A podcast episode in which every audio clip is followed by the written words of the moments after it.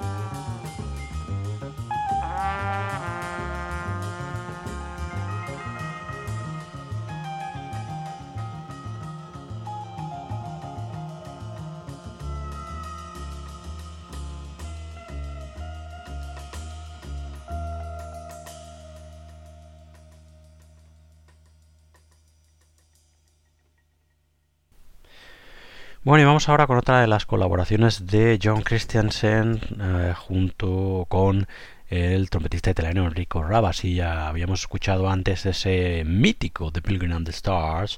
La siguiente colaboración de ambos se produjo en el año 1977 con este The Plot, este estupendísimo The Plot, que es un álbum también como no para ECM en el que encontramos a Enrico Raba eh, al frente de ese cuarteto estupendo que también encontramos, eh, escuchamos en The Pilgrim and the Stars. Enrico Raba a las trompetas, John Abercrombie a las guitarras eléctricas y acústicas, Paul Danison al contrabajo y John Christiansen a la batería. Bueno, pues otro estupendísimo trabajo, este The Plot,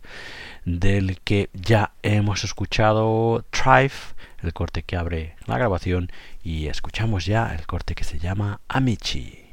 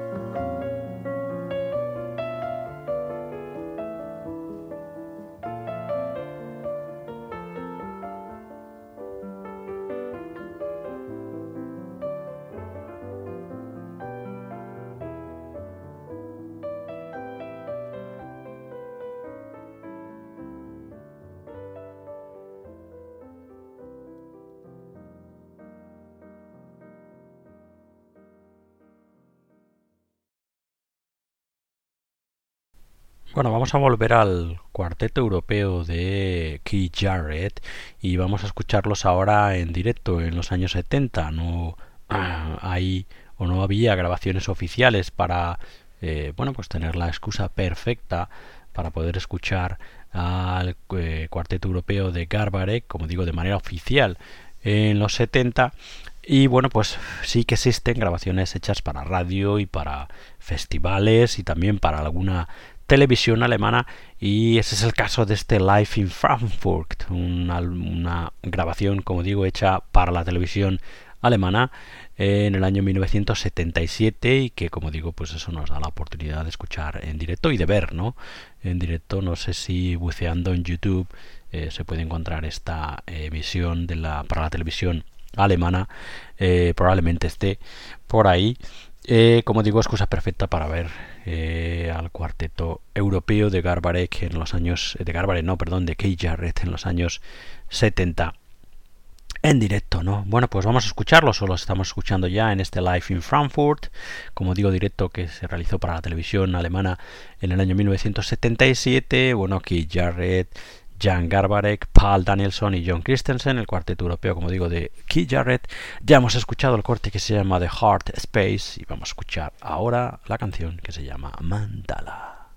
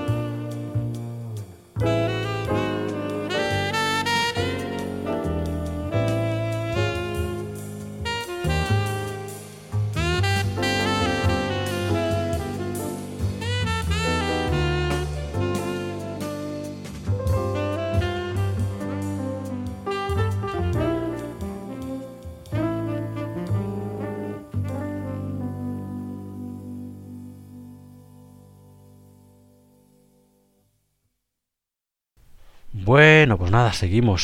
seguimos en este especial monográfico dedicado a la trayectoria del gran John Christensen y que nos sirve como excusa para celebrar, eh, bueno, pues este año se celebran eh, creo que son los 50 años o algo más de los 50, no sé si exactamente este año, creo que es este año o fue en el 2019, no lo tengo muy claro, pero bueno, por ahí andan, ¿no? Los 50 años del sello ECM, un sello que, como os decíamos al principio y como ya sabéis todos, cambió absolutamente, eh, bueno, pues la estética jazzística, ¿no? Y ofreció una nueva vía de expresión a tantísimos y tan buenísimos músicos, ¿no? Y bueno, pues como digo, eh, este especial monográfico a, a John Christensen nos sirve de excusa para, bueno, pues también escuchar algunos de los álbumes y formaciones míticas del sello de los años 70 y 80 en los que participó de manera activa el batería, ¿no? El batería John Christensen. Volvemos o seguimos, porque acabamos de escucharlos en directo en Frankfurt en el año 77 y bueno, pues seguimos, como digo, escuchando al cuarteto europeo de Keith Jarrett y en este caso lo hacemos y nos ponemos de pie de nuevo para escuchar otra de las míticas e icónicas grabaciones del sello ECM de los años 70 y sin duda una de las míticas grabaciones del pianista Keith Jarrett a lo largo de su carrera My Song. Sin duda este álbum publicado para ECM en el año 1978 es uno de los álbumes que bueno pues eh,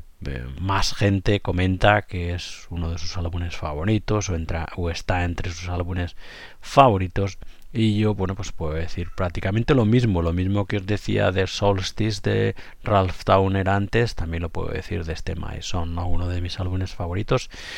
Sin duda que Jarrett al frente de su cuarteto europeo, como ya sabéis, Jan Garbarek, Paul Danielson y John Christiansen, dando eh, forma este estupendo My Song del año 1978, eso para ECM, ¿no? Del álbum ya hemos escuchado el, el corte estupendo que abre la grabación Questar y vamos a escuchar, como no, el mítico corte que da título a la grabación My Song.